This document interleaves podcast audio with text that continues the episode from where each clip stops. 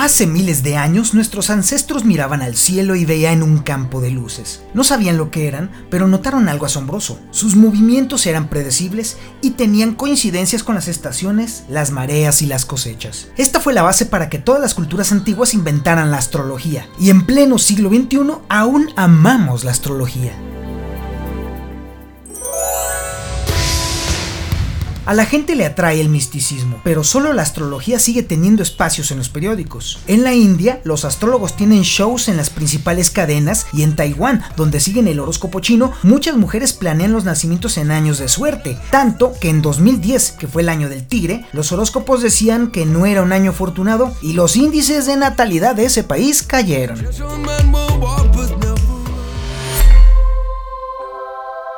Y aunque sepamos que no es científico, ¿por qué tantas personas de tantas culturas aún buscan sentido en las estrellas?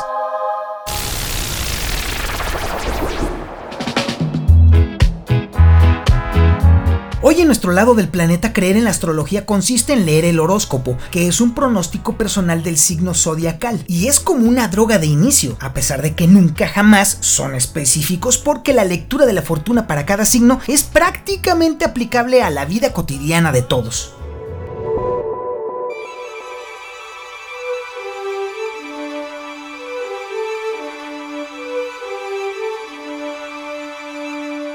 La tarea de este podcast es la investigación. Así que vámonos atrás en el tiempo para indagar sobre el origen de esta, esta, esta cosa.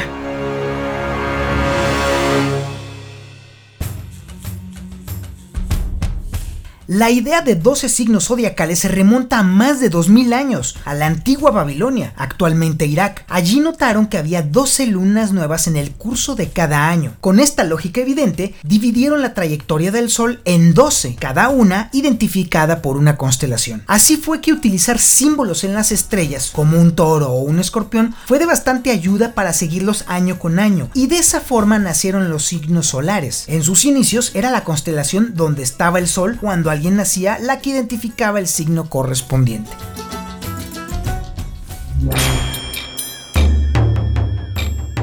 El ejercicio de pronóstico que ofrecía este sistema no tardó en ser aplicado a las personas, en un principio las poderosas, así que esto implicó por encargo que se diseñara un instrumento más preciso, y así nació la carta astral, que es una foto instantánea de cómo estaba el cielo en el minuto exacto en el que las personas nacían. Así ya no solo se contaba con el signo solar, sino que también se incluía el signo lunar y el ascendente, que implica saber con precisión si el sol salía o se ponía a la hora de llegar a este mundo. La carta astral a su vez está dividida en 12 casas para las distintas áreas de la vida e incluye la posición de los planetas y los grados entre ellos. Para este caso, el signo solar es importante, pero resulta que también importa si, por ejemplo, alguien nacía con Marte, el planeta guerrero, en la casa del amor.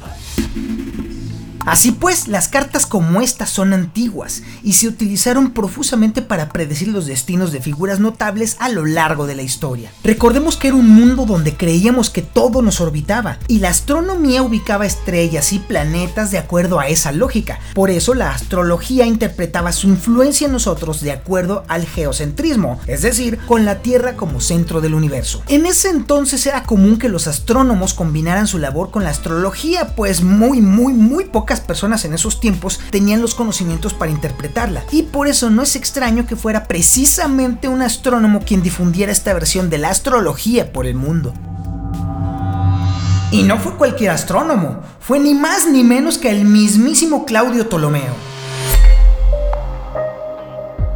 En el siglo II en Egipto, Ptolomeo escribió uno de los libros de astronomía más importantes de la historia, el primero en señalar con precisión las velocidades y las órbitas de los planetas alrededor de la Tierra. Así fue como la gente calculó los calendarios de los siguientes 1500 años. Era muy preciso y estaba hecho a la perfección. Y resulta que con esta bien ganada fama, Ptolomeo también escribió uno de los libros de astrología más influyentes de todos los tiempos, el Tetrabiblos, en el que claramente no dividía el mundo en ciencia y no ciencia. El mundo de Ptolomeo es un mundo y una época donde la astrología era sentido común.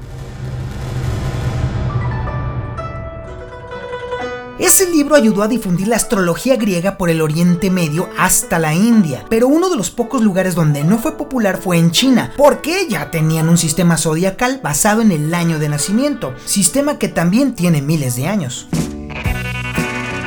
se volvió un negociazo. Para el siglo XVI la realeza europea empleaba astrólogos hasta para ir al baño.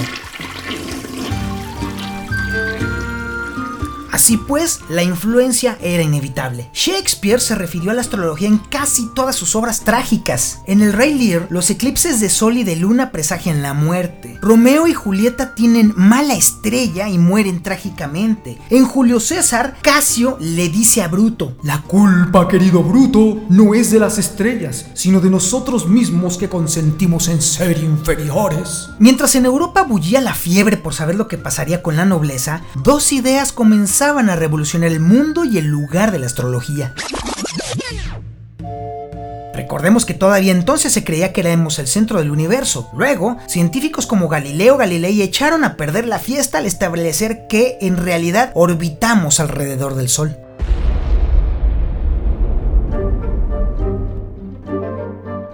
Imagínate la hecatombe para el negocio. De repente la noción astrológica de que todo está conectado a los humanos se interrumpió. No fue un tema menor. Sin embargo, la astrología como estudio legítimo no desapareció tan rápido. Recordemos que era el modo de vida de muchísimas personas. Incluso Galileo hacía horóscopos para su familia o para clientes de dinero porque solamente así podía cubrir sus gastos.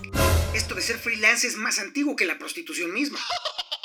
Pero luego vino el golpe final el método científico.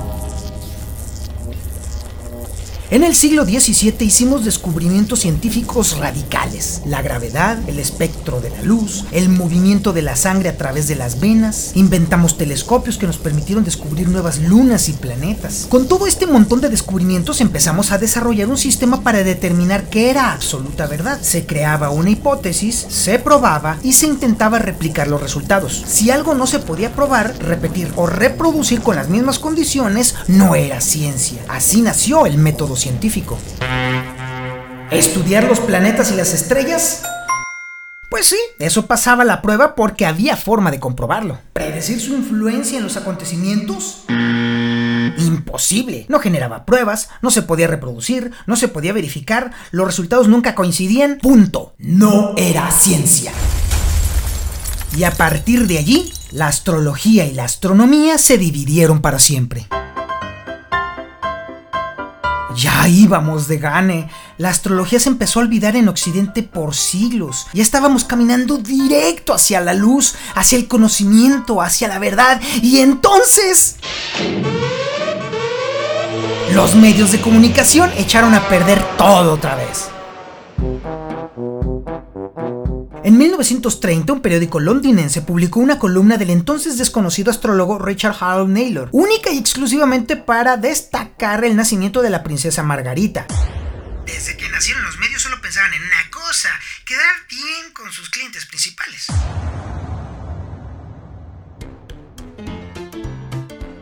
El astrólogo de Marras escribió que la princesa tendría un desprecio por los límites, lo cual supuestamente fue cierto, y afirmó que cuando la princesa tuviera 7 años ocurrirían eventos de suma importancia en la familia real. Y resulta que poco antes de que Margarita cumpliera 7 años, su tío, el rey Eduardo VII, abdicó al trono de Gran Bretaña.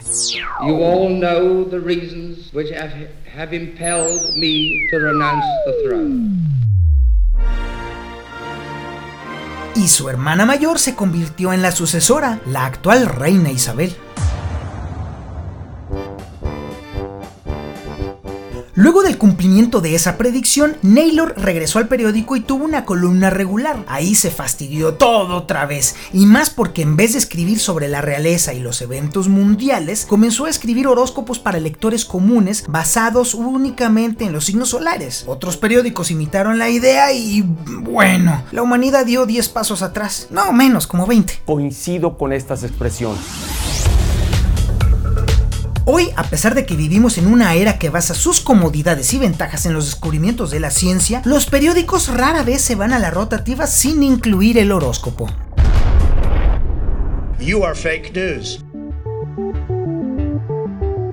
Pero no podemos echarle toda la culpa a los medios de comunicación, no somos Donald Trump. Por esa época, otra tendencia le dio gran impulso a la astrología, el psicoanálisis, y uno de sus fundadores fue Carl Jung, quien popularizó los tipos de personalidad. Sus ideas inspiraron test de personalidad como el Myers-Briggs, que grandes empresas usan con sus empleados incluso en nuestros días. Y sí, tristemente, Jung también fue un apasionado estudiante de la astrología. Hay una carta que le escribió a Sigmund Freud el 12 de junio de 1911 y que dice...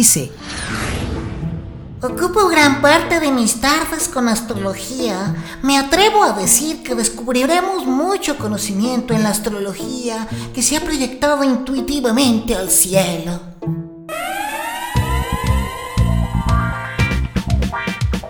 Y luego, a finales de los años 60, las cosas se pusieron mucho peor, porque entramos en una nueva era. A lo mejor tus abuelos la conocen.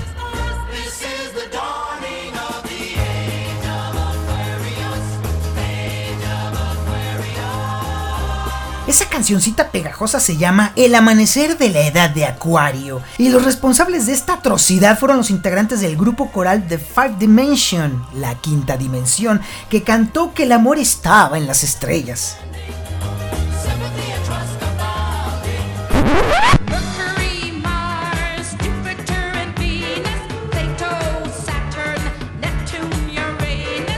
No fueron los únicos. Roberta Kelly también nos salió con esta brutal mamarrachada.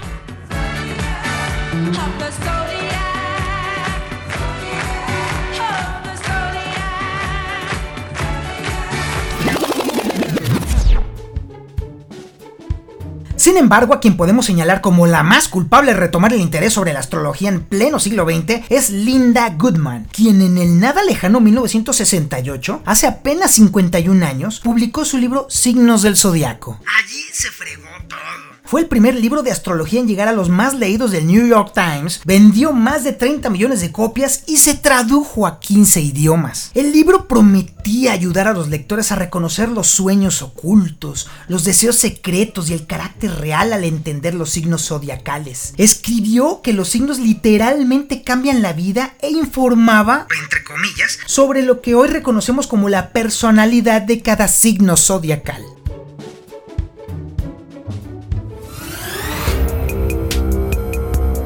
Demasiado tarde, la comunidad científica alzó la voz ante el descomunal engaño. Más de 180 científicos prominentes decidieron declarar sobre el tema y enviaron cartas a los periódicos para solicitar que imprimieran una advertencia junto con los horóscopos que dijera...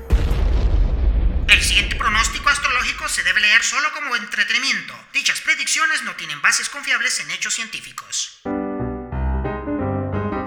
pero ya estaba digerida la jalea. A todos les encantaba saber que la miseria de sus vidas, sus estúpidos errores y sus peores decisiones no eran culpa de ellos, sino de las estrellas.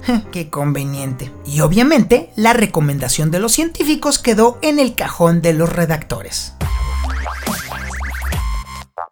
La cosa se puso horrible, al grado de que el entonces presidente de Estados Unidos, Ronald Reagan, confesó que él y su esposa consultaron astrólogos para tomar decisiones difíciles. En los 80s y parte de los 90s, obvio, cuando no existía internet, incluso se podía llamar a líneas telefónicas directas para tener guía cósmica. Y bueno, si aún a estas alturas te interesa saberlo, los signos solares en los que se basan los horóscopos actuales en los que tanto confías ya ni siquiera son precisos. En los más de 2000 años desde que se crearon los signos, la Tierra se inclinó, los signos solares se movieron y técnicamente ya son 13. Por cierto, ese nuevo signo se llama Ofiuco. Ya a nadie le importa. Hay miles de entrevistas a astrólogos a los que se les hace ver ese asunto y simplemente se encogen de hombros. A nadie le interesa porque están vendiendo sus servicios y ganando dinero con ello. ¿Y por qué a nadie le importa? Porque es enorme la cantidad de gente que tiene miedo de perder el control.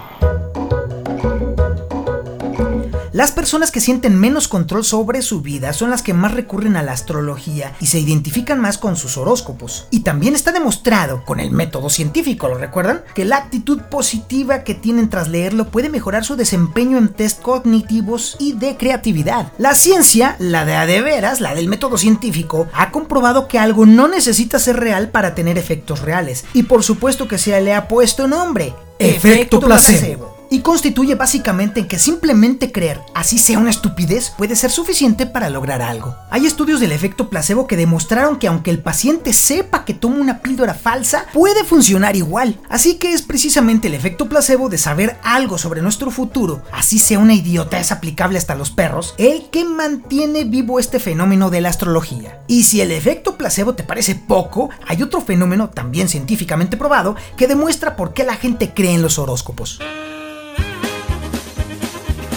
Se trata del efecto Barnum, llamado así por el famoso artista y promotor de circo P.T. Barnum. Está basado en un estudio de 1949 en el que 39 estudiantes universitarios recibieron perfiles de personalidad y se les dijo que estaban basados en un examen psicológico. Pero en realidad todos los perfiles eran idénticos y falsamente describían rasgos genéricos, cosas así como tu adaptación sexual se ha presentado con problemas y otras cosas que a todo el mundo le pasan por lo menos una vez en su vida todos, menos uno de los estudiantes, dijeron que concordaban con la descripción. El efecto Barnum sugiere que todos pueden verse reflejados en cualquier horóscopo que se les presente, y más cuando estas descripciones tienden a ser ambiguas y positivas, caso preciso y exacto de los horóscopos.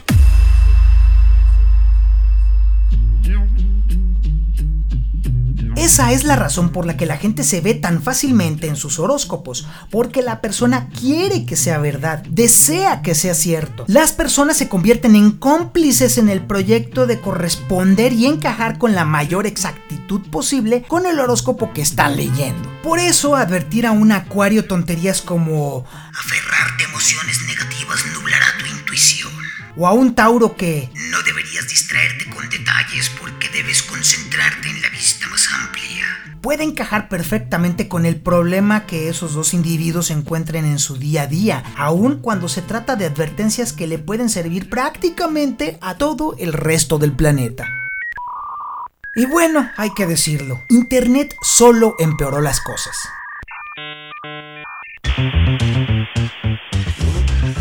Susan Miller, fundadora de astrologyson.com, comenzó a escribir horóscopos en Internet en 1995 y desde entonces millones de personas alrededor del mundo la leen. Son tan devotos que si Miller publica tarde lo que pasa con frecuencia, sus fanáticos hacen una revuelta en Internet. Si cabe pensar en algo divertido de esta horrenda situación, es que los mismos astrólogos se quejan de que este estropicio ya se salió de control por completo, porque ahora cualquier hijo de vecina se puede autodeclarar astrólogo, montar su canal de YouTube y dedicar su existencia a decir cuanta burrada se le ocurra, pues al final solo se trata de decir mentiras de la forma más ambigua posible para que los creyentes se aglomeren alrededor de sus videos para decir Sí, es cierto, a mí me pasó hace 20 años. Solo de 2016 a 2017, las visualizaciones de videos de astrología en YouTube crecieron 62%, en Facebook crecieron 116% y en Twitter hubo casi 300% de crecimiento en la participación, Dios mío. La tendencia no ofrece expectativas positivas de que la lógica se imponga al absurdo, pues en la medida de que los jóvenes se desapegan más y más de la religión, es cada vez más probable que se vuelvan más espirituales, y esa actitud es el caldo de cultivo perfecto para que la astrología crezca. Según investigaciones recientes, los jóvenes son menos religiosos, pero más espirituales que nunca. ¿Y por qué demonios la astrología puede suplir funciones de la religión? Pues porque es personal, porque la carta astral y el horóscopo son personales y de esa forma logra algo diferente que la religión tradicional, en la que se pertenece a un enorme rebaño. Otro aspecto de la adivinación que resulta atractivo para los jóvenes es que se aplica a la idea de alcanzar una comprensión de lo divino, y eso provoca que se sientan cercanos al pensamiento de varios dioses, de un solo dios, o un acercamiento al gran misterio, como quieren llamarle. Que nos distraiga de nuestra frágil humanidad vale para salir corriendo de cualquier religión y caer en los brazos de esquilmos baratos. La astrología atrae a los humanos porque satisface nuestro deseo de encontrar nuestro lugar, aunque sea diminuto, en un vasto universo, incluso si no somos su centro.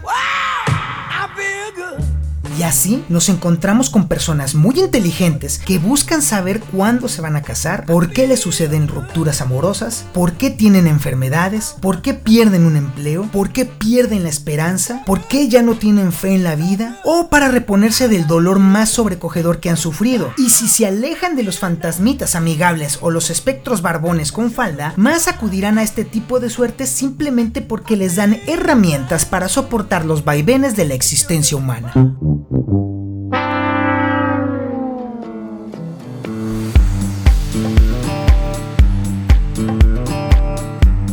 Finalmente no todo está perdido. Poco a poco también crece el número de personas que entienden de forma temprana que las cosas malas que nos suceden casi siempre tienen buenos finales. Con todo y a pesar de todo, el universo nos muestra que no necesitamos de brujas ni adivinos para tener buena estrella.